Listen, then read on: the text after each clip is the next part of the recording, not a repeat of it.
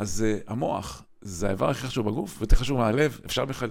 מי, מי נותן פקודות למי? כל שאר האיברים, התפקיד היחיד שלהם זה לשרת את ההחלטות של המוח. אנשים שחושבים על מחשבה, הם שהיא פה, הרגש הוא פה, הוא הרי לא באמת פה. הוא? זה לא באמת שהלב אומר לנו שום דבר, אבל הוא מאותת בצורה יותר ברורה למחשבה את השינוי שהגוף עובר בגלל מערכת הרגש. אני חושב שתודעה זה הבנה יותר של החוקים בעולם, איך היקום עובד, זאת אומרת התפיסה הרשתית הזאת של הסביבה שלנו ואיך הדברים עובדים באמת. מה יכול להקל עלינו, לגרום למוח לעבוד בשירותנו, לנטרל את הקולות הקטנים האלה ולהגדיל את הקולות הגדולים? אם אתה מדבר על שרשרת של תהליכים שנגמרת באיזושהי פעולה, ויש לך איזה תוצאה, יש לך שם לדבר הזה. תוכנת ההפעלה. תוכנת ההפעלה האנושית. ברוכים הבאים לפודקאסט פריצת גבולות.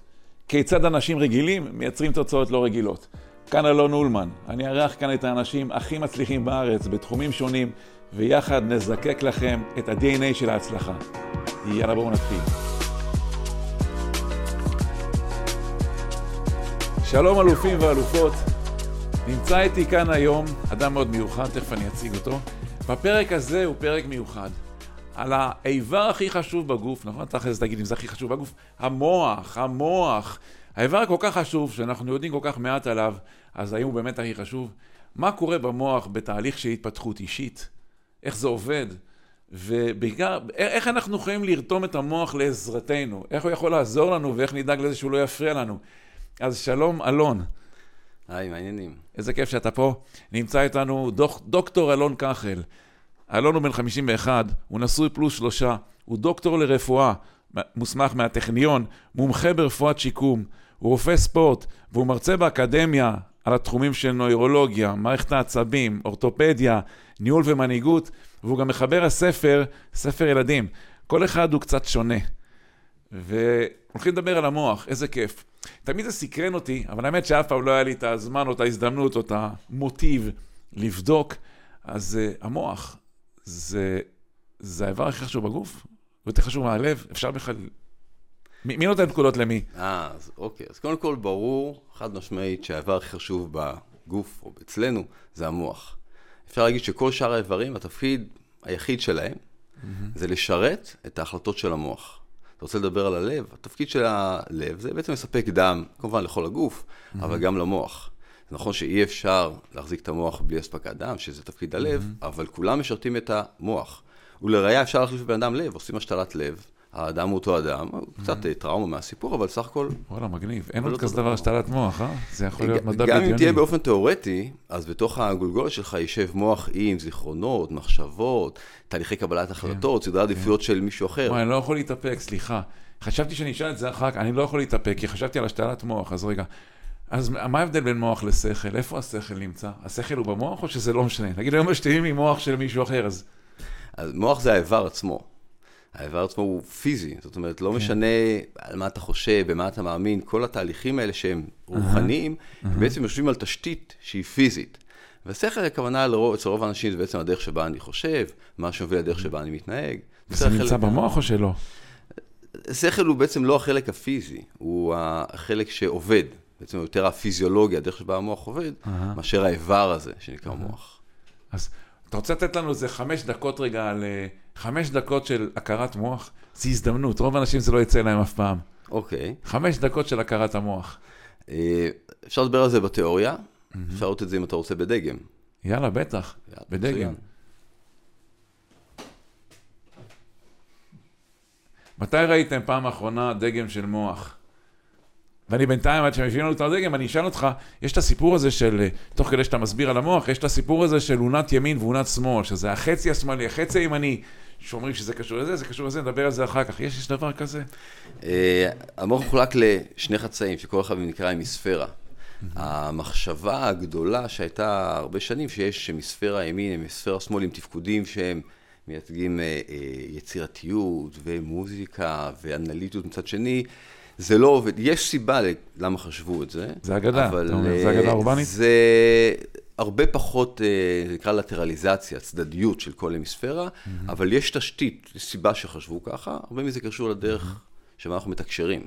זה המוח. הוא מסודר כרגע כמו המוח שלי, כלומר פה יש את החלק האחורי, חלק קדמי. Mm-hmm. אם נלך מגדול לקטן, אז המוח בכללותו מחולק בעצם שני חצאים, מה שנקרא שתי מספרות, יש את השמאלית, יש את הימנית.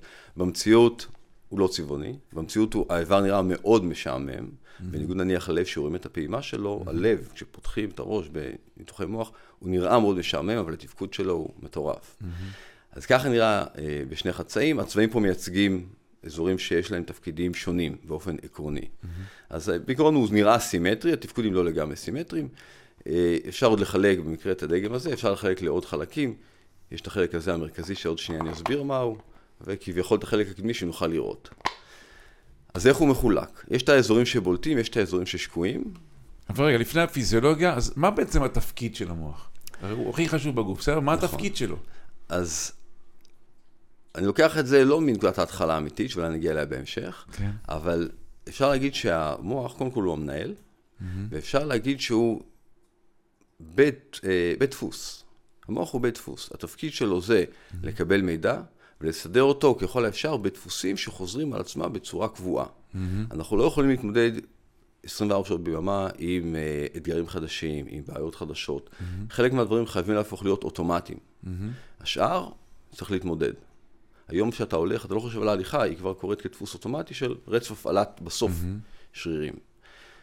אם uh, נחשוב על מה תפקיד המוח, אז נלך צעד אחד לפני. Mm-hmm. נחשוב רגע מה המטרה העיקרית של כל היצורים החיים. הישרדות, לא? הישרדות. עכשיו, דמיין לעצמך... זה אחת הבעיות עם המוח, שהוא לא מתוכנן שנהיה מאושרים, נכון? הוא מתוכנן שנהיה נשרוד. זהו, אז אתה יודע, כל אחד מהאמונות שלו, אבל בוא נניח שאתה, אתה לא נורמן, החלטת שאתה מייצר מערכת. מערכת. שהתפקיד של הבא זה, יש כל מיני יצורים שעשו כל מיני דברים, אפילו בוא ניקח את זה לאנלוגיה מהספורט. אתה בענייני ספורט, עשית איירומן כמה פעמים, אתה מטיף לספורט, לבריאות שבספורט. נניח שאתה מייצר מרוץ שליחים. שמונה קבוצות של אנשים, כל קבוצה ארבעה אנשים. Mm-hmm. מה בעצם הם עושים? הולכים, הראשון לוקח את המקל, רץ, נותן לשני, השלישי לרביעי, הרביעי מסיים. עכשיו אתה, כמייצר המערכת, המטרה שלך, מהי, אם אתה מחליט שאתה מארגן מרוץ שליחים כזה? מה המטרה שלך? לא יודע. תחשוב, אתה מארגן עכשיו, יש לך כל מיני אינטרסים, מה המטרה? מה היית רוצה שיקרה עם החבר'ה האלה? הייתי מארגן את המרוץ, שיבואו כמה שיותר אנשים. כן, זה הקהל, אבל מה היית רוצה מבחינת הרצים עצמם? העברת מקל כמו שצריך, בלי שהוא ייפול. אוקיי, אז אם העבירו מקל ונעצרו, זה תקין? באמצע הדרך? לא, מקל אז... נופל זה פסילה. אוקיי. לא, העבירו את המקל, השני כן. תפס את המקל, אמר, עזוב, לא מתאים לי, אני הולך הביתה, משעמם לי. לא. לא מתאים לך. מה שאני מניח שהיית רוצה, קודם כל שכל הקבוצות, mm-hmm. זה כן, אדם רציני שאכפת לו מאנשים. Mm-hmm.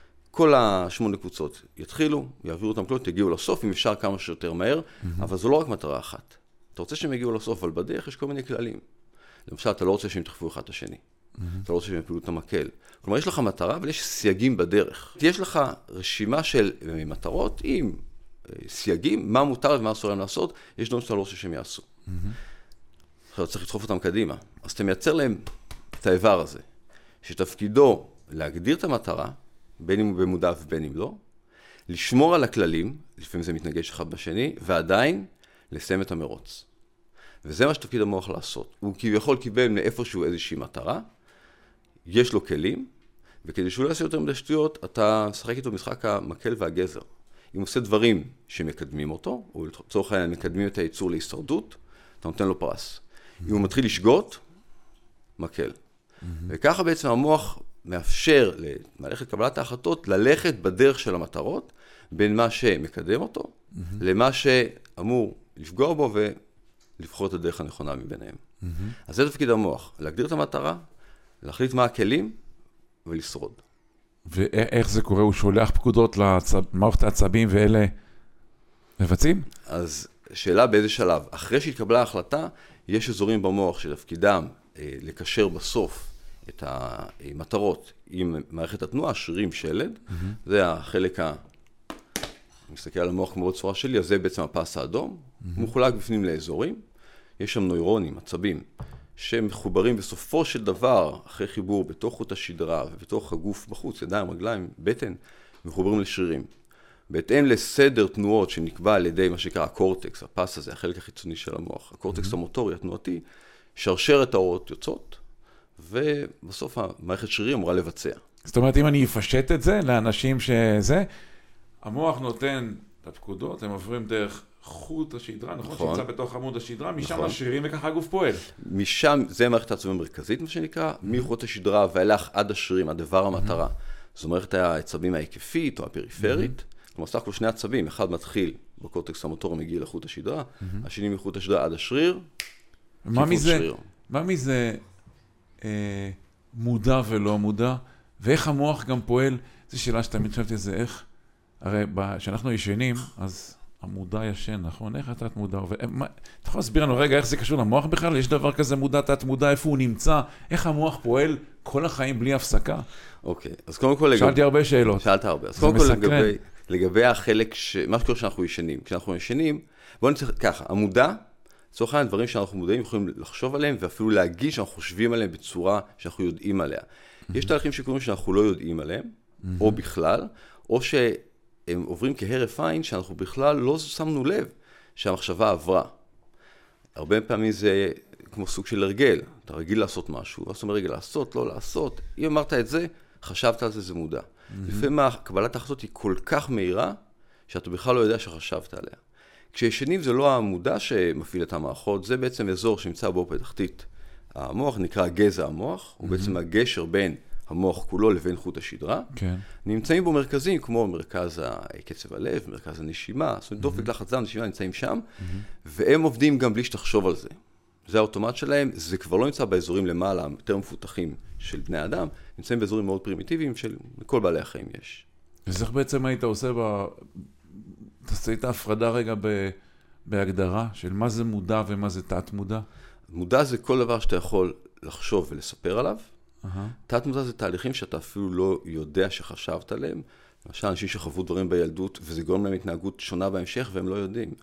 שאלתי לא מזמן, די הרבה חברים שלי שהם רופאים, למה? מה הסיבה המקורית שבגללה הם בחרו, בחרו ללמוד רפואה? ורובם נתנו לי תשובות שהן לא למה. כל מיני תשובות אחרות. אבל ה...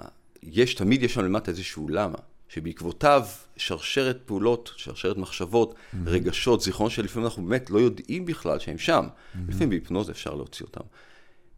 זה מה שגרם להם בסוף לקבל את ההחלטה. וחלק מההחלטות אנחנו לא יודעים, החלטות שקשורות לרגשות, אנחנו זאת לא אומרת, זה דברים שפועלים ברקע, בדיוק. מה שנקרא in the back of your mind. אולי אפילו סיפורים פנימיים, מה שאנחנו קוראים, מפעילים אותנו בלי שאנחנו יודעים, שמפ... בלי שאנחנו נכון. מודעים לזה שמפעילים אותנו. לפעמים אנחנו לא רוצים לדעת, לפעמים זה כל כך עמוק, או אפילו לפני שיצרנו שפה אמיתית, אז לא שמרו לנו כשפה, אלא יותר כמו איזשהו רפלקס רגשי.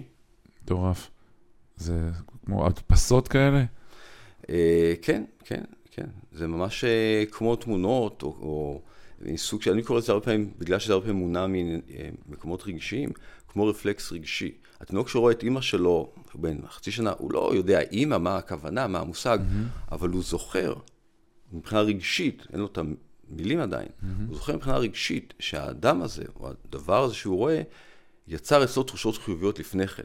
ולכן הוא יכול לחייך כשהוא רואה אותה, אפילו בלי להבין מחשבתית, במילים, למה.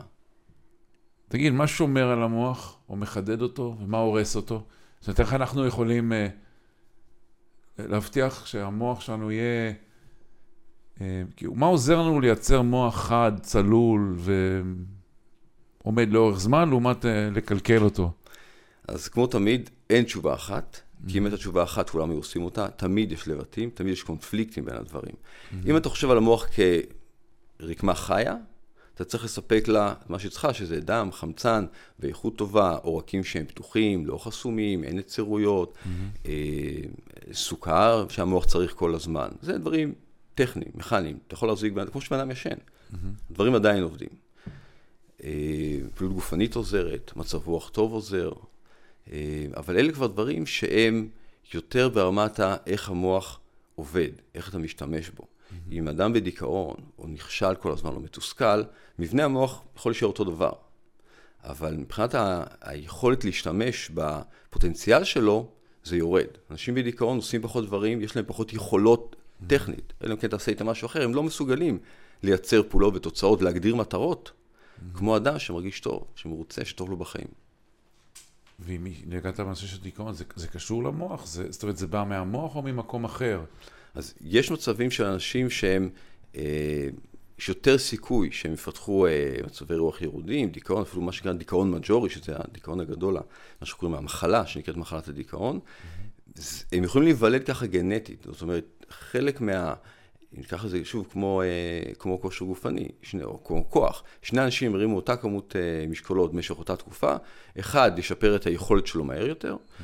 נפח שריר גדול יותר, ואחד פחות, כי אין מה לעשות, כל אחד הוא קצת שונה, הם שניהם השתפרו, אבל לא בהכרח באותה מידה, האמת, אולי אפשר להגיד בהכרח לא באותה מידה. Mm-hmm. אז אל מול חוויות ותופעות והישגים או לא הישגים שאנחנו משיגים, חלק מהאנשים רואים את זה באופן יותר שלילי ויכולים לפתח דיכאון. Mm-hmm. לא מצליחים להתרומם מעל, וחלק מהאנשים לוקחים את זה, אומרים, אוקיי, זה, זה טריגר, זו הטרמפולין, זו המקפצה שלי לשלב הבא. אז דיכאון נמצא מבנית שונה בין אנשים, ובעיקר, בעיקר, שונה בדרך שבה אנחנו מתייחסים לחוויות שסביבנו. Mm-hmm. ושזה באמת שאלה שאני רוצה להכניס אותה, שהיא קשורה לעולם ההתפתחות האישית. מכירים מתוך המחשבה מייצרת רגש, רגש מייצר פעולה, פעולה מייצרת תוצאה, זה, זה נמצא בתוך המוח? זאת אומרת, איך, איך הדבר הזה, אולי התהליך הכי חשוב בעולם ההתפתחות זה נושא של בחירה, שאומרים, נכון, בן אדם יכול לבחור, יכול לבחור, ובאמת, אנשים בעצם בוחרים.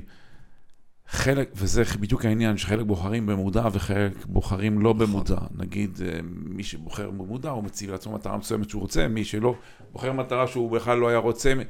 איך, איך התהליך הזה של בחירה מתבצע במוח? איך אנחנו יכולים להשפיע עליו יותר? תהליך הבחירה מתבצע בצורה שאנחנו יודעים את רובה, לא נדע כנראה אף פעם עד הסוף את הדברים. אבא שלי תמיד אומר שהמוח שלנו, אף פעם לא נבין את המוח שלנו. אני טיפה מחדד, אני אומר, אף פעם לא נבין עד הסוף את המוח שלנו. Mm-hmm. תהליך קבלת ההחלטות מערב גם מחשבה וגם רגש, אבל באופן כללי, בשביל לקבל החלטה, יש אזור במוח שאמור לקבל מידע על מה שקורה עכשיו בסיטואציה הזאת, זיכרונות מהעבר, דברים שחוויתי, דברים שלמדתי מאנשים אחרים, וכל זה חייב להיות מוצג אל מול מטרה שהגדרתי. אני יכול להגיד לעצמי את המטרה, ואז מטרה מודעת לגמרי, אני אמרתי, אני כתבתי אותה. אתה מדבר, אני הייתי אצלך בנבחרת 17. אני מכיר את התהליכים כן. שאנשים עוברים ממקור ראשון. חלק גדול מהקפיצה בעניין שלי על המוח באה בעקבות מה שאני עברתי בנבחרת. וההחלטות שאני למדתי לבחור, מדהים. אז אני לוקח את, ה, את הנתונים של המצב הנוכחי, אני לוקח את כל מה שאני יודע מהעבר שלי, יש דברים שאני לא יודע, אני לא יכול לקחת אותם, ואני מחבר אותם מול המטרה. אם אני לא מגדיר מטרה, אני בבעיה. אם אני מגדיר מטרה לא נכונה, אני אקבל החלטה שיכול להיות שהיא לא נכונה. אתה, אתה מדבר עכשיו כאילו זה מודע. תראה, דוגמה ש... נגיד לי בן אדם שאף פעם לכאורה לא הציב מטרה, אבל אה, נגיד המטרה שלו זה לגמור את החודש. אז יש לו מטרה שהוא לא הציב אותה במודע, אבל משהו מפעיל אותו. נכון. מה, אותי תמיד מעניין מה, ה, ה, מה הטריגר, אתה יודע מה, אני אקח שנייה רגע אחורה או קדימה, אני, אנחנו נחזור רגע לתהליך הזה. זה, יש לי מלא שאלות כאלה שאני לא יכול להתאפק אליהן, כי יש, יש את הדבר שנקרא ידע, ויש מודעות, זה משהו נכון, אחר. נכון. הדבר הזה של מודעות ותודעה, זה קשור, אפשר לעשות באיזשהו סדר בעניין הזה, או שזה דברים שהם בעצם חיצוניים למוח? שהמוח הוא רק איזה אורגן פיזי. המוח עצמו הוא אורגן פיזי, אבל הוא מייצר משהו שאותו אנחנו לא באמת יכולים להבין, הוא מייצר מודעות, הוא מייצר הבנה, הוא מסוגל לחשוב על עצמו. Mm-hmm. הידע זה פריטי מידע או למידה. למידה זה בעצם תהליך mm-hmm. שבו אתה מכניס פריטי מידע לתוך המוח ומשמר אותם. Mm-hmm. לא שימרת, לא למדת. Mm-hmm. מודעות זה יכול בעצם להבין מה קורה. כשאני מסתכל במראה, אני מודע לזה שזה אני. זה בגלל שאני למדתי עם הגיל, מראה. היכולת לא- לחשוב על מה אני חושב, היכולת יכול לראות כן, את עצמי כן, מבחוץ. נכון, נכון. בעלי חיים יותר ירודים, אנחנו חושבים שאין להם מודעות, כי הם לא מבינים. אמרה לי פעם מישהי, הכלב הזה חושב שהוא חתול, הוא מתנהג כמו חתול. אמרתי, הכלב לא יודע מה זה כלב, לא יודע מה זה חתול, ואין לו בכלל מילים לזה. Mm-hmm. אבל הוא תופס עצמו בצורה מאוד בסיסית של בעל חיים, של כלב. הוא לא מזהה את עצמו במראה. זאת אומרת, הוא לא יודע שזה הוא. בדרך כלל כלבים לא מזהים את עצמם במראה, mm-hmm. יש בעלי חיים שכן, דולפינים כנראה שכן, קופים לפעמים מזהים, יש עוד, אני חושב שגם תוכים, mm-hmm. זה אני קצת פחות בעניין הווטרינרי, אבל יש בעלי חיים שמצליחים להבין שהם רואים את עצמם. וזה חלק מהמודעות, כי אם הוא מבין שזהו, הוא מתחיל להגיב בהתאם, מתנהג אחרת. וזאת היא מודעות בסיסית. נכון. של כל האנשים יש אותה באיזשהו נכון, שלב. נכון. איך חלק מפתחים מוד, מודעות יותר גדולה? זאת אומרת, אני יודע את זה מהצד שהוא לא של המוח, כן? זה אחד, אנחנו עוסקים בזה כל החיים, אבל זה קשור, זה מש, יש בזה גם משהו פיזי? שאנשים יש להם מודעות נמוכה יותר, שאנשים יש להם מודעות גבוהה יותר, או שזה עניין של למידה והתפתחות? חלק מהאנשים לומדים את זה לבד. חלק מהאנשים באמת צריכים שמישהו יסביר להם, תקשיב, עם כל השוני בינך, שאתה נמצא בגיל, ברמת הכנסה, רמת השכלה כזאת, לאחד שנמצא במקום אחר, זה על פני השטח. כי אפשר ללמד, או לפחות להסביר, לפחות למידה חלקית, כל אחד להסתכל על עצמו. כי הרבה פעמים אנחנו מבצעים, עושים קבלת החלטות, חלקה מתחיל בלא מודע, הופך להיות מודע, מבצעים פעולה, וכמו שאתה אומר, הוא לכאורה הציב מטרה של לגמור את החודש, הוא רק לא יודע, ואם רק תגיד לו, תקשיב, אתה קיבלת את ההחלטה הזאת, אני מקווה שחלק מהאנשים יצאו מהפודקאסט הזה עם העובדה שהם הציבו מטרה, הם רק לא מודעים. אז הם הולכים ברחוב והם פשוט בעלתה. הם לא יודעים בכלל שהם הציבו מטרה, הם לא יודעים שתהליך קבלת ההחלטות הוא תמיד עומד אל מול צפי. אני מצפה לאיזושהי תוצאה, mm-hmm. וכל מה שאני עושה הוא תלוי בצפי. גם הסבירות רצון שלי בהמשך היא תלויה בצפי הזה. Mm-hmm. אבל בשביל זה אנשים צריכים להבין שהם מקבלים החלטה שהם בוחרים, ואם לא עשו את זה במודע, הם יגיעו למקומות שהם לא רצו. בדיוק, שזה גם בעצם, ככל שהמטרה היא יותר מודעת, יותר מרצון, יותר הבנה של מה המטרה, אז כנראה שזו גם מטרה יותר גבוהה. נכון. היכולת אה, נכון. להשיג אותה עולה. נכון. ומה ההבדל בין מודעות לתודעה? יש איזשהו קשר שוב למוח? אה, יותר מורכב, כי מודעות זה יותר ההבנה של מה שנדבר עליו, מה שאתה חושב עליו, ותודעה זה משהו יותר פוטנציאלי, זה היכולת. לבני אדם יש תודעה. Mm-hmm. יש להם כנראה תודעה כבר מגיל מאוד צעיר, אבל הם לא מודעים mm-hmm. למה שבעצם קורה. אז התודעה זה התפיסה הכללית, מודעות אתה ממש יודע מה קורה, אתה מבין. Mm-hmm. אני חושב המונחים שאני מפרש לעצמי, האמת לא בדקתי את זה לפני השידור בהגדרות של ויקיפדיה, אבל אני חושב שבדקתי בזמנו, נשאר שם מאוד אמורפי. בצורה שאני חושב, ברמה הבסיסית זה של אה, מודעות זה היכולת לעשות נוהל צופה לעצמך ולראות איך אתה נראה, לחשוב על מה אתה חושב ועוד ועוד נכון. ועוד. אני חושב שתודעה זה הבנה יותר של החוקים בעולם, איך היקום עובד, זאת אומרת התפיסה הרשתית הזאת של הסביבה שלנו ואיך הדברים עובדים באמת. אה, ובעצם היינו בסיפור הזה של אה, סיפור פנימי, של אנשים יש להם דעות או מחשבות חוזרות על כל מיני תחומים, נגיד על כסף, נגיד על זוגיות, נגיד על נגיד כל הגשרים גנבים, או, או זוגיות זה דבר חשוב או לא, זה התבניות האלה. נכון. איפה הן יושבות?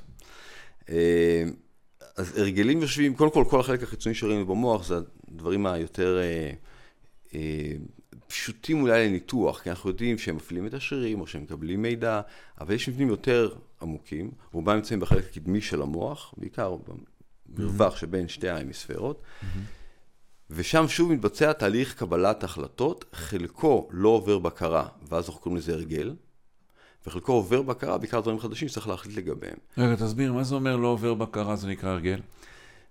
כאשר אני, אמרנו קודם שדיברנו על שלושה דברים, צריך לראות מה המצב שמולי, צריך לדעת מה אני זוכר ויודע שרלוונטי, והכל אל מול מטרה, תמיד.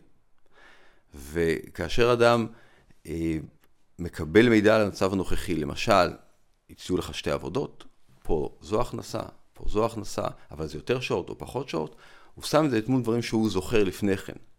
ואם המטרה שלו, שהוא הגדיר אותה באיזשהו שלב, בגלל שזה ההורים שלו, בגלל שהוא לא חושב בעבר שהוא יכול יותר, המטרה שלו לקבל איקס אלפי שקלים בחודש, כי זה מה שהוא חושב, חשב פעם שהוא יכול, וזה נשאר שם, נשאר כאוטומט, כתמונה, לא יודע אם אפשר לקרוא לה תמונה מנצחת, אבל יעד נקודתי שהוא לא שינה אותו מעולם. וכל פעם שהצעת העבודה שלו עומדת בתנאים האלו, זה מה שיעשה, הוא ילך למקום עבודה שיציב לו, שייתן לו את ה... יענה לו על הצפי הזה.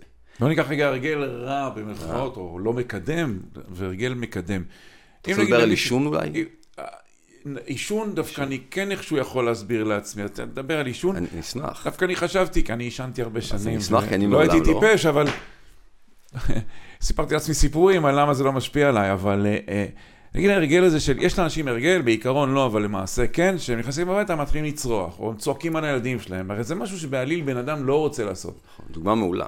אז איך, איך, איך, איך בן אדם אומר את זה? הוא אומר, אני לא אעשה את זה מחר, אני לא אעשה את זה בחיים עוד פעם, נכון. ואיך זה קורה שוב? יש פה כמה רבדים. ואדם מתישהו נכנס הביתה, ומתישהו הוא קיבל כף על הפנים. כף על הפנים מבחינתו, מהרבה בחינות. הוא בדמיון שלו, במחשבה שלו, במטרה, בצפי שהוא הגדיר קדימה, ויש אזור במוח שמייצר צפי. Mm-hmm. הוא אמר, אני אתחתן, יהיו לי ילדים, נהיה מאושרים, תהיה לי עבודה נהדרת, הבית תמיד יהיה מסודר ונקי. Mm-hmm. אני אשקיע בילדים, והוא באמת משקיע בהם, הוא הולך, הוא עובד קשה, הוא משלם את המחיר, והוא מייצר ציפייה, mm-hmm. שכשזה מבוגרים מול ילדים היא הרבה פעמים לא ריאלית, mm-hmm. ציפייה שכאשר הוא יגיע, יהיה מצב שמבחינתו הוא מצב מקדם, מצב טוב, מצב שמאפשר לו, אם נחזור לאנלוגיה של המרוץ שליחים, אני ארוץ מהר ואני אושיט לו את המקל. כלומר, תהיה תוצאה שהיא תואמת את ההשקעה שלי. זאת אומרת, לפני שהוא נכנס הביתה, הוא רואה איזה מדהים נכון. הולך להיות, ואז הוא נכנס ורואה משהו אחר. בדיוק. ואז, ואנחנו יודעים את זה ברמה של מה שנקרא המוליכים העצביים, הנורוטרנסמיטורים בתוך המוח, באזורים שבהם זה פועל, כשיש השוואה בין הציפייה שלי לבין התוצאה שלי, יש אזור שמוגדר, הוא בודק mm-hmm. את כמה, מה ה-prediction error, מה הסיכוי שאני טועה, מה קורה כשעכשיו שזה טועה, mm-hmm. מה אני עושה, למעלה או למטה, יש טעות גם למעלה. ואז קורה לו משהו בעיניי מרתק, הנושא הזה. של, אה, של נורטוסמיטר הוא נושא מרתק ביותר, הוא, יש לו עוד הרבה מאוד לאן להתקדם, אבל כשאתה מקבל תוצאה שהיא פחות ממה שציפית, קורה לך משהו זאת אומרת, אכזבה, ציפייה לא ממומשת? זו אכזבה, זה תסכול, ציפייה לא ממומשת. כן. והנה אין לבן אדם את הכלי, תכף נדבר על הכלי, למשל נכון. לשאול האם זה מקדם אותך, בדיוק. האם זה מתאים לערכים שלך, אז הבן אדם בעצם מתחיל לפעול באופן אוטומטי. נכון. אתה יודע מה, זה כן מעניין על העישון. הרי כשבן אדם מעשן, נכון. או עושה שוב ושוב את אותה פעולה של להדליק סיגריה, להצית אותה, הוא יודע, הרי הוא יודע, בן אדם רציונלי יודע שזה מזיק, הוא יודע שזה מקצר חיים, הוא יודע שזה מסריח, הוא יודע שזה... והוא עדיין מעשן. מה יש במוח, או זה לא רק במוח, שהוא לא יכול להגיד לעצמו, אני לא עושה את זה, והוא לא עושה את זה. אני בטרמינולוגיה שלי זה כי אתה לא יכול לנהל אותה, לא, אתה לא מנהל אנשים, אנשים יש להם יכולות בחירה ומוטיבציה, ואתה צריך להנהיג אנשים. נכון. ומישהו, אבל, אבל ברמת המוח, הרי בן אדם יודע, הוא יודע שזה לא, יודע, סימן שאלה, איך זה קורה? אוקיי, אז יש פה תהליך והוא באמת משהו מדהים. קודם כל, בן אדם יודע, רוב האנשים, לפחות בארץ, יודעים שעישון מזיק. Mm-hmm. ועדיין מקבלים החלטה שהיא קצת מוזרה. אז אם אני חוזר לאנלוגיה של הרצים, המטרה שלהם היא להתקדם. ומי שמארגן אותם, יש, להם, יש לו מטרה שהם יתקדמו בלי לעבור על החוקים. Mm-hmm. האדם שמעשן יודע שזה יעשה לו רע, ובכל זאת הוא מקבל, יש פה איזשהו צומת, אני מתייחס לפעמים כמו שני אנשים, מה שאני קורא, מה שבא לי מול מה שכדאי לי. להסתכל על מה שבא לי כדחף, רגש, אה, אם ניקח את זה כשני אנשים, או פעם שמעתי אותך מדבר על זה שיש לנו מלאך ושטן על הכתפיים, זה הרעיון, מה שבא לי, mm-hmm. שזה מחירים. מצד שני, יש מה שכדאי לי. אדם שעושה פעולה שהוא יודע שהיא לא מקדמת אותו, הוא בעצם זורם עם מה שבא לו, ולא הולך עם מה שכדאי לו. זאת אומרת, בטווח הקצר זה סוג של הקלה, או לא משנה מה, עושה לו כאילו טוב בטווח הקצר, למרות שהוא יודע שזה רע לו בטווח הארוך. בדרך כלל, מה שבא לי משרת את מה שעושה לי טוב עכשיו, mm-hmm. ומה שכדאי לי זה בדרך כלל לטווח ארוך. Mm-hmm. יש עם זה גמישות, אבל בעצם זה הסיפור. אז איך ההופכי? כי הרגלים מקדמים, לקום בבוקר, אחד הרגלים המקדמים זה להתאמן. נכון. לקום בבוקר ולהתאמן. הרי לאף אחד לא בא לקום בבוקר, בא להמשיך לישון, אבל יש, אנחנו יכולים להביא את עצמנו לאיזשהו מצב. את מה אנחנו מלמדים? את המוח לבחור שזה מקדם אותי ולקום, כי יש איזשהו שלב שאתה יכול לסגל, הרי לשנות הרגל ולסגל נכון. הרגל במקום לקום מאוחר, לקום מוקדם ולעשות ספורט. נכון. איך אנחנו יכולים לעזור למוח לקצר את הפער הזה? אז אני לא מאמין שאפשר בקלות לבטל הרגלים, אבל אפשר להחליף הרגלים. אם מישהו החליט, בעקבות תהליך שהוא עשה, בעקבות שהוא שינה את הצפי שלו, את הדימוי העצמי שלו, mm-hmm. mm-hmm. במקום להחליט שהוא נניח מעשן, הוא מחליט, הוא החליט, בנקודת זמן מסוימת הוא החליט שהוא משנה את הדברים. כלומר. הוא בנה לעצמו צפי, והצפי הזה קשור, זוכר זיכרונות. על מי אני, מה אני רציתי, מה אני ראיתי. האם הייתי בבית חולים וראיתי מישהו אחרי התקף לב? Mm-hmm. האם ראיתי מישהו עם עודף משקל ואני לא רוצה? האם ראיתי משהו אצל ההורים שלי? זה חלק מהלמה שאנשים עושים שינוי בהרגל. Mm-hmm. ואז הם מציבים כמו תמונה מנצחת, כמו איזה כותרת, אני אומר, זה כמו איזה, כמו איזה אה, עמוד האש. שהוא הולך לפניך ואתה אומר, אני אדם שעושה ספורט, או ביותר גדול, אני אדם ששומר על הבריאות שלו. ויש שם אמרת, צפי אמרת כזה. אמרת, דבר, אמרת כמה דברים שאני, כל אחד העלה לי ככה רצון לשאול. כשאתה ואני אומרים תמונה מנצחת, אנחנו יודעים מה זה, זה מצב מיטבי שאדם יכול לדעת, מה שאנשים, רוב האנשים קוראים חזון, בשפה שלנו תמונה מנצחת, best case סצנריו שאני יכול להחזיק על העתיד. איפה זה מוחזק? איך הבן אדם, זה, ש... זה מוביל גם לשאלה על דמיון, האם זה דמיון או מה זה דמיון, איפה נמצא הדמיון, כמו שאיינשטיין אמר שדמיון יותר חזק מידע. איך בן אדם יכול להחזיק, ואנחנו יודעים שהוא יכול, אה, שאנחנו עושים עם הבן אדם תרגיל, לבנות תמונה של איך יראו החיים שלו עוד שלוש שנים, כשיהיה לו את מה שהוא רוצה, כשהוא יעשה את מה שהוא אוהב, שהוא יהיה סוג של אדם מסוג מסוים. איך הבן אדם, איפה זה מוחזק? הוא כותב את זה על דף, ו- ו- ואיפה זה? איך הוא... כי אנשים יכולים להחזיק, אנחנו יודעים, תמונה בדמיון. נכון, ממש תמונה פיזית. עד שזה יקרה ועושים פעולות, זה, איך, איפה זה מוחזק? איך זה עובד? אז זה יושב בתוך מערכת הזיכרון. מערכת הזיכרון היא מאוד מפוזרת באזורים שונים של המוח, בהתאם מזה. דברים שאני זוכר שראיתי, או לחלופין מדמיין כאילו ראיתי. נמצאים בעיקר באזורים האחוריים של המוח, שנמצאים אזורי הקליטה, ובהמשך גם אחר כך עיבוד של מידע שראיתי, mm-hmm. אבל אני גם יכול לשחזר צליל, אני יכול לשחזר ריח. מערכת הריח עובדת כשאני מנסה לשחזר, היא לא קולטת שום דבר חדש, אבל נשלף משם, נשלפים שם הזיכרונות של מה הערכתי, ישר אותות חשמלים לכל המוח, אני זוכר מה הערכתי, של מה הירח, איך זה נראה, אולי איך הרגשתי, אולי מה לבשתי, באיזה חדר הייתי. כלומר, בשביל לקחת את המצב הנוכחי, לשלוף את הזיכרונות אל מול המטרה, אני חייב שתהיה הרבה מאוד קישורות במוח, כולל זיכרונות של הסיטואציה שעליה אתה מדבר. זה דבר מטורף, קראתי פעם, אני, ש, ש, שריח זה תוך שנייה ככה, כן. 50 שנה. אני הייתי עכשיו, הופעתי במוצקין לפני שבוע, ואני גדלתי בקריית מוצקין, ולקחתי את החבר'ה לפני ההופעה, אמרתי, אני רוצה לעבור בבית שבו גדלתי. זה היה לפני יותר מ-50 שנה. אני, 50 שנה כמעט לא הייתי שם, אני בן 58, גדלתי שם,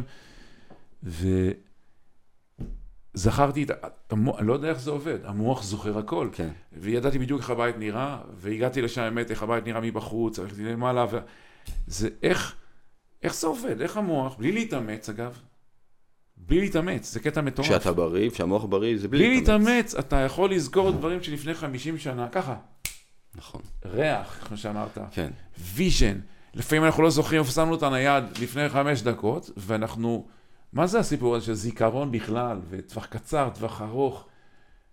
איך זה עובד? איך, איך המוח, בלי להתאמץ, דרך אגב, זה קטע מטורף, שאתה יכול להביא תמונות מלפני 50 שנה. נכון. תכף נתייחס לזה שאתה גם יכול להביא תמונות שלא קרו בכלל. נכון. זה הזיכרון של דברים שראית, ואתה גם יכול לראות דברים שלא ראית. אז איך זה עובד?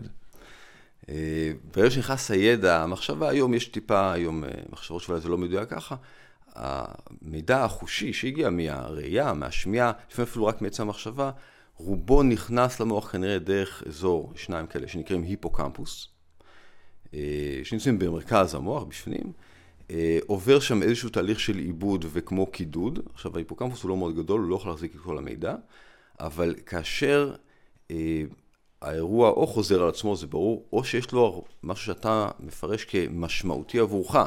אדם משמעותי, סיטואציה משמעותית, יש עלייה ביכולת המוח לאבד את המידע ולזכור אותו. כלומר, כלומר אירועים שמשמעותיים נכון, יישמרו... שאתה תופס אותם כמשמעותיים. תופס, פחות, פחות מזה לא יהיה משמעותי. זאת אומרת, פחות משמעותי, כנראה שלא תזכור. פחות סיכוי. נכון. ו... אוקיי, עכשיו, כילד, כילד, ו- הרבה מאוד דברים משמעותיים, מאוד. וריח בפני עצמו, מאוד. לא בגלל בני אדם, משחר האבולוציה, ריח היה אחד הכלים שאפשרו mm-hmm. לבעלי החיים להחליט האם מה שמולם מקדם אותם או פוגע בהם. במונחים מקצועיים זה נקרא approach or avoidance. כן. האם אתה ניגש ומתקרב לגירוי הזה, או שאתה מתרחק ממנו. אם כולם רוצים לשרוד, כל מה שמקדם אותי להישרדות, כבעל חיים פרימיטיבי, okay. אוקיי. אני רוצה להתקדם אליו. מה שעלול לפגוע בי, בהישרדות שלי, הולך אחורה. כבני אדם ככה זה מאוד מאוד רחוק, אבל בעלי חיים בסיסיים, פרימיטיביים, גם כאלה שלא רואים, יש להם חוש ריח או משהו דומה לחוש ריח שמזהה את הגירוי שמולם. אז זה מעניין, אתה אומר, קודם כל משמעותי, כן, זה פותר לי כמה דברים, כי יש דברים שאנחנו יכולים ככה, תוך שנייה להיות 50 שנה אחורה, או כמה שזה לא יהיה, ובתוך שנייה התמונה נמצאת שם. נכון. דברים שהיו משמעותיים.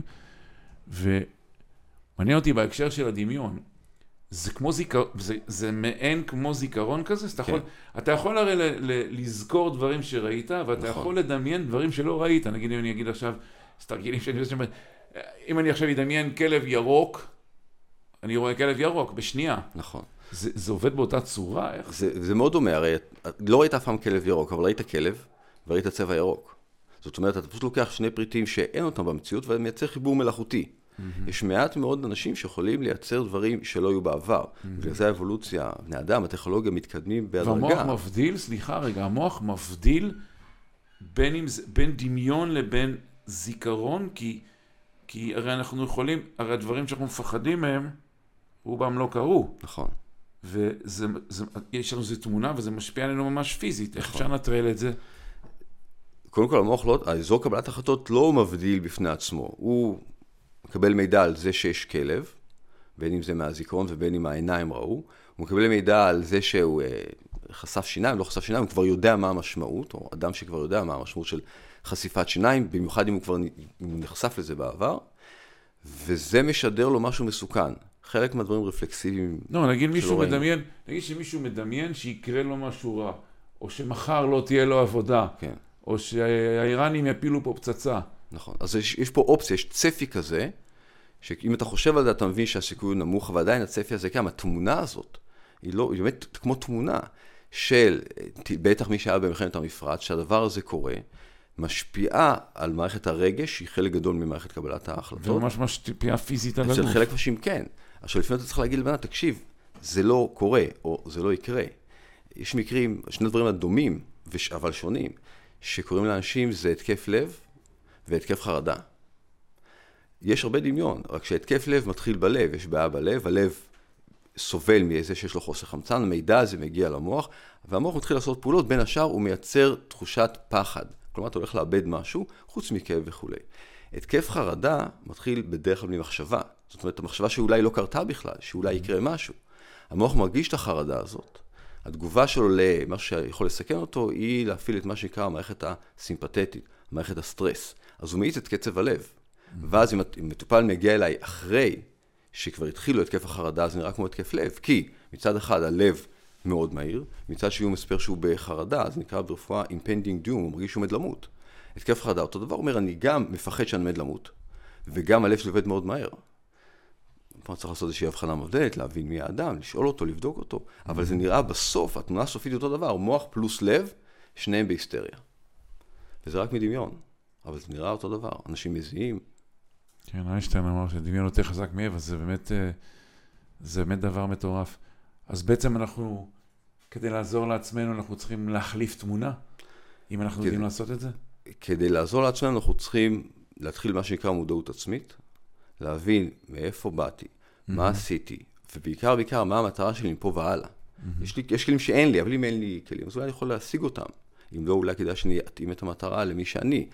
לשים מטרה שהיא כמו של ברד פיט, אה, לא מתאים. בן אדם אחר, שונה ממני. חי חיים אחרים.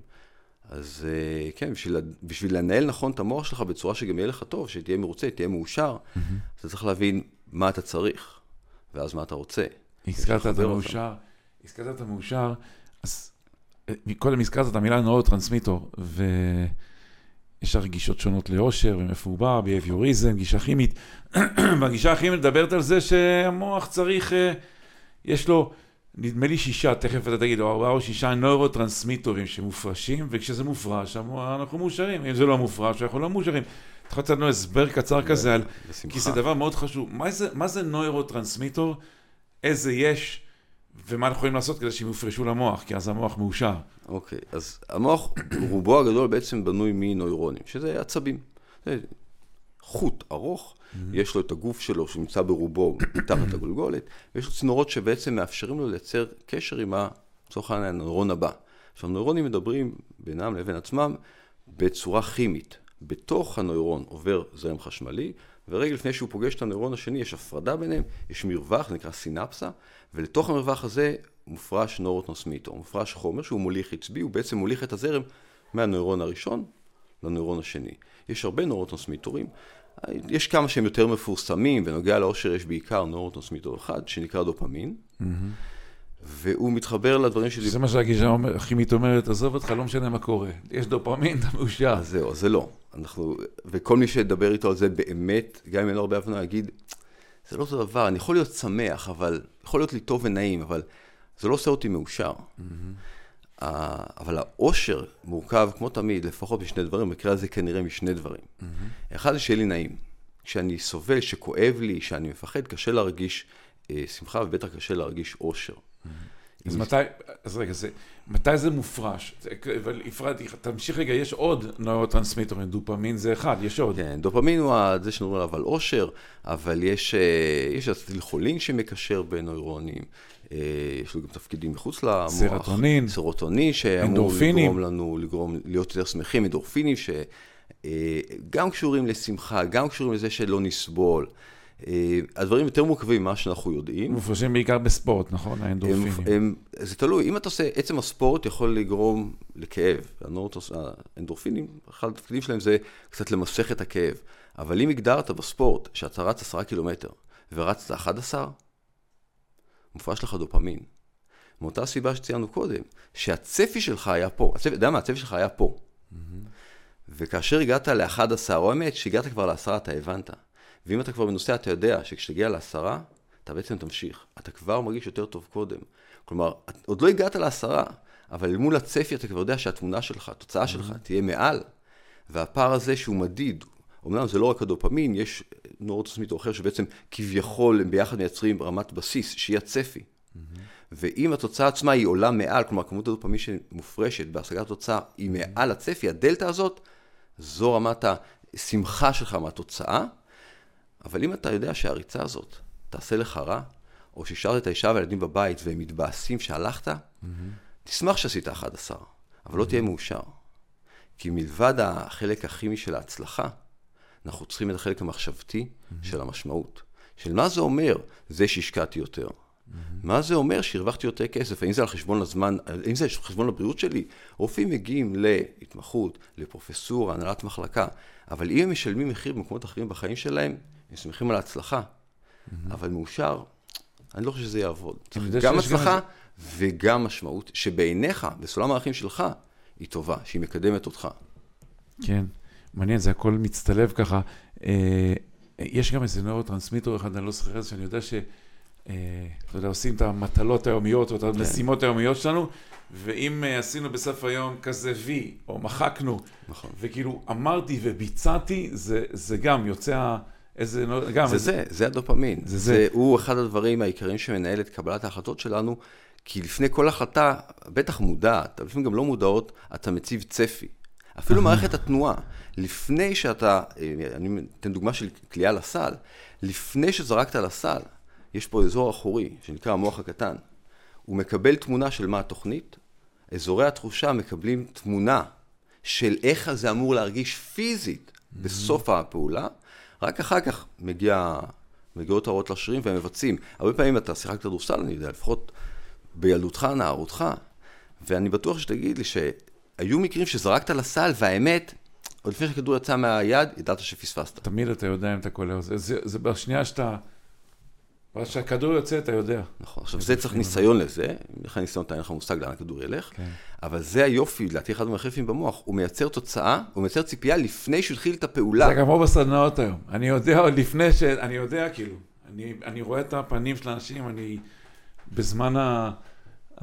הדיבור. אתה יודע, יש על זה מחקרים, קראתי מחקרים כאלה של ממש מחקרים, שאם בן, בן אדם נגיד קבע בבוקר עם עצמו אימון, ויורד גשם, והוא יצא, והאימון לא אפקטיבי, אבל הוא, הוא כאילו מבסוט מעצמו שהוא עמד במילה שלו. נכון. ובקשר למה שאמרת קודם, גם יש הרבה ניסויים כאלה שהם, זה מטורף, אבל הסברת את זה, שאנחנו מייצרים איזה סף, איזה נכון. ציפייה, נכון.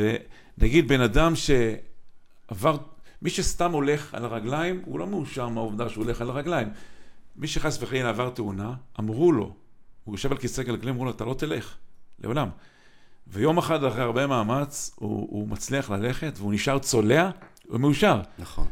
לזמן, מוגד... לזמן מוגבל, הוא לא נשאר מאושר עד שהצפי שלו כנראה יעלה. נכון, הוא בעצם מעלה את רף הציפיות שלו, הוא מעלה, הוא מעדכן, הוא משנה את המטרות שלו. המוח עובד ככה, עשיתי את זה, אוקיי, זה כבר הופך להיות מובן מאליו, אפילו לפעמים הרגל, בוא נשדרג.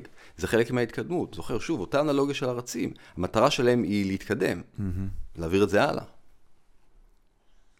זה, צריך לחשוב על זה טוב, על המשוואת עושר הזאת, כי אתה קושר פה בין ציפיות לבין... Uh, זאת אומרת, לא כל כך משנה, אתה אומר, מה רמת התוצאה, אלא מה, מה רמת התוצאה בקשר לציפיות שהיו קודם. זה המרכיב הזה, זה, תחשוב על זה כנניח המרכיב הכימי, אבל mm-hmm. מה המשמעות? מה המשמעות? מה המשמעות שאתה מייצר? מה חשוב לך? אנשים עושים פעולות שונות, מציבים מטרות שונות, כי יש להם סולם ערכים שונה. אחד יגיד, אני רוצה הכי הרבה כסף שאפשר, לא אכפת לי מי ישלם את המחיר. אני מוכן להגיע לסוף המרוץ, מצדי אני שם רגליים לכולם שיפלו בדרך. אחד אומר, אני מעדיף להגיע שני, אבל ביושר, בנחמדות, באדיבות, בלי לפגוע באף אחד אחר. נכון, וזה גם עוד טעות של אנשים, שאתה הזכרת קודם את הנושא של משמעות. כדי להיות מאושרים, אנשים, אנשים מבלבלים אושר עם הנאה. עם הנאה, עם שמחה. כן, נכון? שזה לא אותו דבר. הנאה ושמחה זה רכיב טווח קצר של האושר. נכון. משמעות זה הטווח הארוך, וזה נכון. בעצם... והוא ברמה הכימית אמרת, גם אם. זה כואב, יכול איירון מן לעשות, איש נכון. ברזל זה כואב. נכון, לידה זה כואב, נכון. אבל יש פה משהו, נניח. משמעות לטווח ארוך. כן? תחשוב, אני לוקח דוגמה אישית שלי, לקום באמצע הלילה, בתורנות, שאתה גם ככה מאוד עייף. כי למטופל יש בעיה רפואית שמצריכה אותך ואין אף אחד אחר, זה לא כיף. באמת זה לא כיף, יותר כיף לישון. אבל אם הצלחת. לעזור לו, מה שקרה לי, ש- שהרגשתי שאני אני מתבאס מזה, אני מתבאס כשאחות מתקשרת ממני, תקשיב דוקטור, יש לו ככה וככה. אמרתי, מה אני יכול, הייתי עושה את העבודה, אבל מתוך באמת מתסכול. אמרתי, מה אני יכול לעשות כדי לשנות את התפיסה שלי, את הסיטואציה? זה קרה לפני בערך חמש שנים, מצאתי פתרון, יצרתי לעצמי צמיד, כתבתי עליו, make today great, תהפוך את היום שלך לנהדר, הוא. מלווה אותי מאז. הוא מאוד קצר, הוא מאוד מדויק, אבל הייתי קם, שמתי אותו כמו תמונה, כמו, אמרתי לך, עמוד האש, הוא מולי, אני קם באמצע הלילה, הוא בא באמצע היום, לא משנה. זה בכלל לא קשור אליו, אני הולך להפוך את היום שלי לנהדר. איך אני עושה את זה? בשבילי, לעזור לאנשים אחרים. אני אמרתי לעצמי, אתה רופא. בחרת ללמוד, להשקיע, לעבוד, זה לילה לא פשוט, כדי לעזור למישהו אחר. מה אתה רוצה? תפתח רגע את השדה ראייה שלך. זה מה שקראו לך עכשיו לעשות בלילה, לעזור לבן אדם אחר מבחינה רפואית. שמח אותך או לא משמח אותך? אמרתי, זה נהדר. זה משמעותי ברור, בשבילי להיות רופא זה דבר מאוד משמעותי. בום. אני מאושר שיתקשרו אליי. והייתי אומר להם, זה בסדר גמור, בשמחה אני בא. התפיסה שלי השתנתה, המטרה שלי השתנתה, אני חושב שגם העבודה המקצועית שלי השתנתה. אין ספק שבסוף כששואלים אנשים מה רגעי האושר הכי גדולים שלהם, הם מגלים, שהם, אחר כך הם מגלים, אחרי שהם בחרו, שזה בעצם היו רגעים של, של משמעות, לאו דווקא של הנאה. רציתי לשאול אותך, על, בוא ניקח איזה מצב שימושי של איך אנשים יכולים לשלוט במות. נגיד בן אדם אומר, אני רוצה לעשות דיאטה. והוא יודע מה לעשות, ויש לו את ה... איכשהו כל פעם מוצא את עצמו במקרר, ו...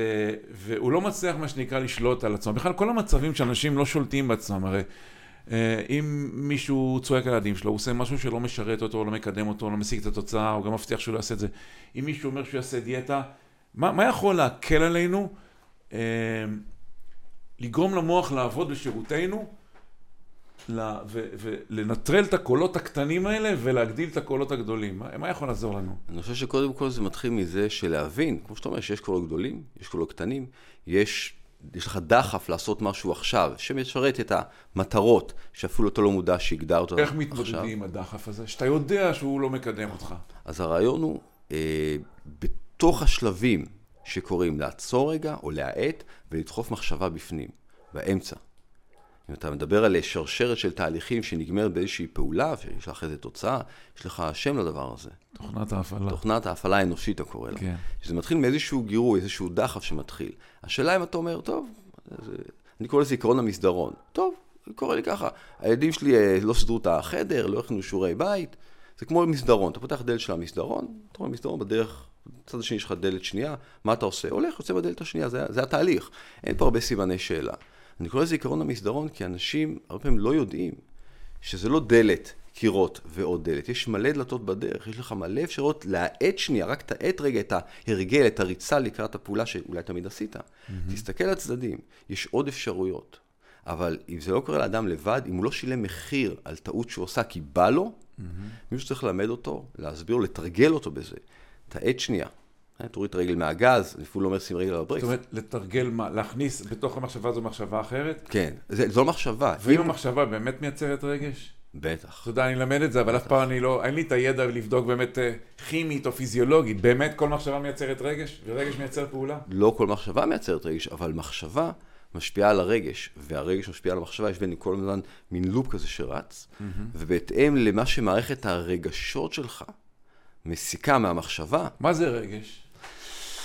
וואו, שאלת שאלה שאלת אני מאוד יודע. מאוד גדולה, אה, קרוב, אני חושב שקרוב מאוד לשאלת מיליון הדולר. אה, אני אומר תמיד שיש, אמרתי, שני צדדים, אחד זה הרגש, אחד זה המחשבה. והם, אה, כמו יין ויאנג, כמו השטן והמלאך, הם אמורים לייצר ביניהם איזשהו איזון שיקדם את האדם, גם לא רק בני אדם, אל המטרה שהם הגדירו. עכשיו, אם אתה חוזר לאנלוגיה של העצים, הם רוצים להגיע ראשונים. ומה אם רואים שמישהו עובד לעקוף אותם? בא להם לשים לו רגל. הרגש אומר להם, אתה עומד להפסיד. הפסד הוא שקול לצורך העניין, מבחינה כימית, הוא שקול לחוסר הישרדות, לכישלון, למוות. Mm-hmm. אז מה שהם רוצים לעשות זה להכשיל את השני ולהתקדם בעצמם. זה מה שהרגש אומר להם, זה הדחף. זה בעצם קשה מאוד להגדיר, ההגדרה שלי, אחרי שקראתי הרבה דברים ולא מצאתי תשובה חד משמעית, אבל ההגדרה הכי מדויקת שאני יכול למצוא, היא הדרך שבה המוח, המחשבה שבמוח, מפרשת את החלק הכימי במערכת הרגשות שיש לה אזור נפרד. הדרך שבה המחשבה מפרשת את הרגשות. אם אני מרגיש שהלב שלי פועם מהר, והדם זורם מהר, ואני בלחץ דם, ואני לפני פגישה איתך, אני חושב על זה משהו שונה מאשר עם אותן תגובות, תגובות אה, פיזיות, גופניות, כולל אותם חומרים במוח, אם אני רואה שאני עומד לעשות תאונות דרכים. זאת אומרת, זו הדרך שבה המוח, המחשבה מפענחת את הפעילות במערכת הרגש. הרגש שאמרת גם, גם שאמרת הרגש שהחזקת פה. נכון. ובאופן המסורתי, אנשים שחושבים על מחשבה הם, שהיא פה, הרגש הוא פה, הוא הרי לא באמת פה. נכון. אז אנחנו לא יודעים... שאומרים, ל... הלב שלי אומר. נכון. איך זה הגיע לעניין הזה בכלל?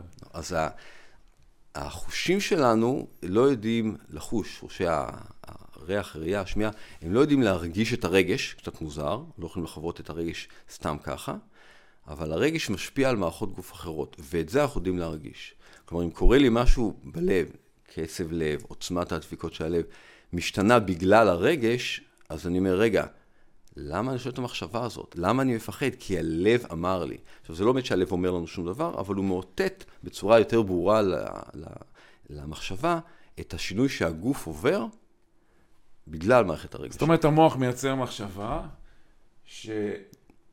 שזאת מחשבה, נגיד, לא יודע, אה, עולים על במה ואומרים מיש... מה יקרה אם הם יראו שאני לא יודע וכולי וכולי, והמחשבה הזאת מייצרת את התגובות הפיזיולוגיות, ואז אנחנו מפרשים את, ה, את הרגש, במקרה הזה פחד, נכון. שהוא פה, אבל נכון. הוא בעצם זה מייצר נכון. את זה. כי פיזית אני מרגיש את הפחד או ההתרגשות. כן. ב- בלב, יש אנשים במקומות אחרים, יש אנשים מזיעים כשהם בלחץ. כן. ואז התגובה שאנשים שמים את היד על איפה שהם חשים פיזית את הפחד. אבל כל המחשבות האלה, כל הרגשות הם הכל במוח, השאלה איך אני מגלה אותם. אפשר אותה באות פנים, אתה מסתכל על אדם שעומד מולך ואתה כן. מבין, במירכאות מבין מה הוא מרגיש. זה קורה דרך העיניים, זה שוב דרך הזיכרונות, אבל אתה צריך איזשהו משהו חושי לשים עליו את העץ ולהגיד, אה, אני יודע למה הוא שמח, כי אני יודע את זה בגלל שהוא מחייך. כן, כי שפת גוף משפיעה על state of mind, ו-state of mind... נכון. state of mind נכון, משפיע נכון, על שפת גוף. נכון. מי שיודע לשלוט בזה, גם שפת גוף משפיעה על state of mind, אם אנחנו עומדים נכון, בטוח, או שאנחנו נכון, עומדים על רגל אחת. נכון. אם, אם הרגש משפיע על היציבה, אז באמת מסתבר שכאשר היציבה משתנה, המערכת כולה משתנה, אתה לא יכול לעבוד על המוח לגמרי, כן. אבל אתה לגמרי, בגבולות, אתה לגמרי בעזרת התנוחה הפיזית, יש הרבה טריקים אתה כדי... אתה משנה את הרגש. נכון. והרגש מריץ את המחשבה ואתה נכנס לאולם ואתה הולך לכבוש אותו בסערה. תגיד, הישגי, כן, רגליים, גובה כתפיים, ידיים, תגיד, אה, אה, איך, אני לא יודע אם זה קשור למוח בכלל או לא, אבל יש את העניין הזה של אה, שני דברים שמאוד חשובים בהתפתחות האישית. אחד זה כל הנושא של הישגיות ומנטליות צומחת. יש אנשים שהם כל הזמן יותר ממה שהם היו קודם, כל הזמן מתפתחים, יש להם מין תשוקה, יש להם מין רצון, יש להם מוטיבציה. ויש אנשים שהם כאלה, אתה יודע, קמפטבלינם. זה, זה קשור למוח או זה קשור לדברים אחרים? זה כל הדברים, מרגע שהתחלנו לדבר, וכנראה שנסיים, הכל קשור למוח. זאת אומרת, קודם כל שוב יש משהו גנטי, המהירות שבה חלק מההורמונים, כמו, כמו נוירוטרסמיטורים אבל בגוף, והנוירוטרסמיטורים עצמם, יש שונות באנשים שהיא מולדת והיא גנטית, אבל זו רק נקודת הפתיחה. מפה ואילך הדברים משתנים בהתאם לחוויות האמיתיות שעברת, בהתאם לדמיונות שדמיינת, בהתאם לדברים שקרו לך. רמת מוטיבציה, זה של... משהו שהוא יכול להיות שהוא כן נמצא מולד? כן. או שזה משהו כן, שאתה משנה כן, אותו במהלך כן. החיים והוא מתפתח? אני תמיד אומר שהכל ניתן לשנות, אבל נכון. יש בכל זאת רכיב מולד של יש, הדבר הזה? יש רכיב מולד, כמו שיש אנשים יותר נטייה להיות גבוהים, או יותר נטייה להשמין, יש אנשים שיש להם יותר נטייה להיות מאושרים. במרכאות לראות את חצי הכוס המלאה, גם כאשר זה 50-50. כן, זה, זה אני יודע מהמחקרים שלי על עושר, ו... מה נראה לי קיבלתי מערכת עושר הגמומית, קוראים לזה, יש כאלה שיש להם מערכת עושר הגמומית, ויש כאלה, זה, יש כאלה שכל הזמן שמחים, ויש כאלה שביום שהם ימצאו את האח העובד שלהם, יזכו בפרס נובל ויזכו בלוטו, ותגיד לו, איך היה היום שלך? הוא יגיד לך, בסדר, היה בסדר. אבל אתה אומר, גם מוטיבציה זה מעניין. לגמרי. לדעתי המרכיב הכי חשוב, אני ראיתי אותו קורה בשיקום, אצל המטופלים, אבל נכון בכלל, המרכיב הכי חשוב הוא מוטיבציה. זאת אומרת, הרצון להשקיע. אחרי שתשקיע, תקבל תוצאות. עכשיו, מוטיבציה היא לא כן. באוויר, היא מוטיבציה אל מול משהו ביחס למחירים שצריך לשלם אותם. רצון להשקיע, רצון לשלם מחירים לאורך נכון, זמן. נכון. יש אנשים ששמחים לשלם מחיר. כשרופא בוחר התמחות, הוא אומר, אני שמח להתאמץ. אתה אמרת שאנשים אומרים, היה לי מאוד קשה, אבל השגתי, או mm-hmm. ירד גשם, אני מעריך את עצמי יותר. כי באיזשהו מקום אמר, כשיורד גשם, רוב הספורטאים לא רצים. Mm-hmm. אני לא כזה, אני מאלה, אני שייך לקבוצה הזאת, okay. כן. שאם היא שמה מטרה, היא תתהפך עולם ישיגו אותה. מנטליות של יוצר וקורבן, שזה אחד הדברים הכי משפיעים. זאת אומרת, בין אלה שאומרים אני כותב את הסרט, לאלה שאומרים הכל קרמה, גני, מזל, הורוסקופ. זה, זה גם, אני, אני יודע שיש בזה רכיב מולד, אבל זה, זה דברים, שוב, שהם נמצאים פה, יש איזה דרך להשפיע עליהם, כמה מזה מולד, כמה מזה ניתן לשינוי, אנשים ריאקטיביים, פרואקטיביים, זה הדבר הכי חשוב בעולם, האם אני לוקח אחריות על המצב שלי, או האם אני אומר הכל... נכון. אה, אני לא יודע כמה מתוך זה מולד, אני לא בטוח שאפשר באמת למדוד את זה בכמויות, כי אתה צריך להגיע למצב שבו, נניח ילד לא חווה כאילו שום דבר בחיים, וכל מה שהוא עושה זה מה שמולד בתוכו, שזה כמובן מצב בלתי אפשרי לייצר. Mm-hmm. אבל בהחלט אפשר, אני מאמין שאפשר לשנות או להשפיע, ואז ליצור שינוי כמעט בכל דבר. Mm-hmm. צריך להסביר לאנשים, אם אפשר, להסביר לאנשים מאיפה זה מתחיל, שזה החלק שבו, שבו כל כך מרתק אותי. איך הדברים האלה קורים ברמת העבודה של המוח, המבנה ואז העבודה, בסוף מגיע השלב של ההתנהגות. עכשיו, אתה לא חייב להבין איך נורונטוסמיטור עובד כדי לתת לאנשים השראה ומוטיבציה. אתה עושה את זה שנים, אני, זה קרה לי אצלך. Mm-hmm. אבל כשאני הבנתי איך זה עובד, זה עשה לי סדר, הרבה יותר ברור.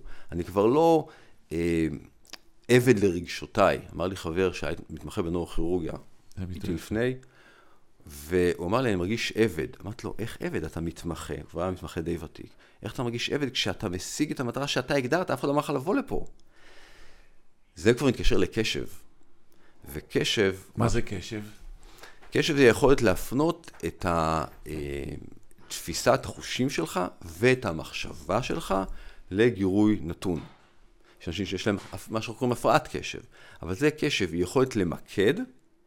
ואיך את... מודדים את זה? כאילו, כמה זמן אתה יכול להתפקס על משהו אחד? זה אחד הדברים, כמה מהר דברים אחרים שלא הגדרת כחשובים, מושכים את מה שנקרא תשומת לב, שוב הלב והמוח, תשומת לב, את הקשב שלך. אה, הקשב הוא די צר, אני אומר שהקשב הוא עובד בצורה ריבוזומלית. ריבוזום זה מרכיב בתוך ה... ליד ה-DNA, שבעצם עובר ש... מקטע מקטע על ה-DNA, mm-hmm. מבין מה צריך לבנות ומייצר בעצם DNA כשהתאים משתכפלים. Mm-hmm. הקשב הוא צר. אמרת קודם למה בן אדם צועק על הילדים שלו למרות שהוא חושב שזה לא, לא בסדר, זה לא בסולם הערכים שלו, כי ברגע הזה שהוא נכנס הביתה והציף אותו התסכול והזעם, הקשב שלו נע מהמטרה העיקרית שלו עם הילדים, שזה לדאוג להם, למשהו אחר. Mm-hmm. ולכן אנשים עושים הרבה מאוד רגילים, או התנהגויות שהן לא מתאימות להם בגלל הבלי. כי זה מושך את הקשב למשהו שלא משרת אותם באמת, אבל הם לא רואים את זה. קשב זה אחד הדברים הכי מרתקים שיש במוח האדם. מה יקרה בעתיד? יהיו צ'יפים כאלה שהם ביולוגיים, שישתילו אותם במוח, שישפרו את היכולת שלו, המוח יתנוון כי המחשבים יחשבו בשבילנו. כאילו, מה...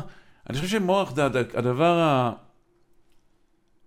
הוא לא השתנה. למרות שלמדנו, ואיך שאתה אומר, הוא הכי בעצם, הוא הכי, הוא התעלומה עדיין הכי גדולה. חד משמעית. למרות שהתקדמנו המון, פעם היו עושים מכות חשמל כדי לרפא, זה כל מיני דברים מטורפים שהיו עושים פעם, כי לא הבינו כלום. ועדיין רב הנסתר על הגלוי, אבל מה, מה החידושים שחושבים שיקרה בתחום הזה? לאן זה הולך? קודם כל זו ספקולציה, כן? זו השערה. Mm-hmm. כי אתה בעצם מדבר על לייצר איזושהי תמונה של מה שכנראה היום לא קיים. הדבר שרובנו עושים רוב הזמן, גם המוח עושה אותו רוב הזמן, גם ביום יום זה רוב הזמן, זה להעביר מידע ממקום למקום. בעצם אנחנו נפגשים פה, יש מידע שיושב אצלי במוח, אני מעביר אותו בצורת דיבור אליך. Mm-hmm. כשאתה פותח את הטלפון, דברים קורים, נכנסים ויוצאים, מידע עובר. Mm-hmm. גם רוב המוח בעצם הוא לא החלק, נקרא לזה החושב של המוח, הוא בעצם העברת מידע בין הנוירונים. Mm-hmm. אני חושב שלשם אה, הדברים ילכו. אין ספק שהטכנולוגיה מתקדמת הרבה יותר מהפיזיולוגיה, מהאבולוציה. Mm-hmm. אה, ולשם הדברים ילכו, אני לא חושב שאנחנו... אה, שהרעיון הוא לא להעביר אנשים ממקום למקום, אלא כמו בזום, לעבוד מהבית. אנשים ייקחו את הידע שיש להם, יעבירו אותו למישהו אחר, יכול להיות במקום עבודה או בין הלקוח לצרכן, אה, בין, בין ה... אה, אה, יהיו דברים, פעם, אני הרבה פעמים חושב, אם הייתי יכול עכשיו להעביר לכם את כל מה שאני יודע בחמש דקות, יהיה פעם משהו כזה שאפשר לעשות איזה חיבור בין מוח למוח ו... להבהיר לו שזה בכלל לא... לדעתי אין... לא מתקבל על הדעת. כן, היה פעם סרט, קראו לו... או לטעון, או לטעון נכון. למוח עוד, כמו שטוענים עוד זיכרון, נכון. ויהיה פעם משהו כזה. היה פעם סרט, קראו לו ג'וני נמוניק, עם uh, קיאנו ריבס, שזה מה שעשו. היום זה נראה הזוי, חיברו לו מין כבל למוח, הכניסו לו uh, מידע, הוא עבר למקום אחר, עשה דאונלוד. זה נראה מטורף, כאילו... להעביר מידע. לא ראיתי את הסרט, אבל נראה לי שצריך לקרות כזה דבר, צריך לעשות את זה. אני חושב שזה לא יכול לקרות לעולם, מפני שתהליך ה... אה, למידה של המוח הוא הדרגתי, הוא בשלבים, ואתה צריך להחליט שזה מספיק חשוב לך בשביל להתמקד בו. קשה ללמוד מידע חדש אם אתה לא ממוקד בלמידה. Mm-hmm. ושוב אנחנו חוזרים לקשב, והקשב יש לו, הוא מוגבל, הוא לא יכול להיות כל הזמן. אז אה, לא, אני חושב שהמוח שלנו, מבחינת טיפול שלו לא יתקדם בעוד הרבה, mm-hmm. אבל כן, אה, מרגע שהמחשבה תיגמר, יהיה לנו יותר קל להוציא אותה החוצה. אתה עושה שנייה תנועה עם העין, וכל הדפוס ש... שקורה אחר כך יקרה מאוד מהר. Mm-hmm. ולא תהיה חייב להגיע פיזית. כן. אלון, הזמן פה עף לנו ממש מהר. היה לי ממש ממש ממש כיף ומעניין איתך. Uh, אני מכיר אותך כבר כמה שנים,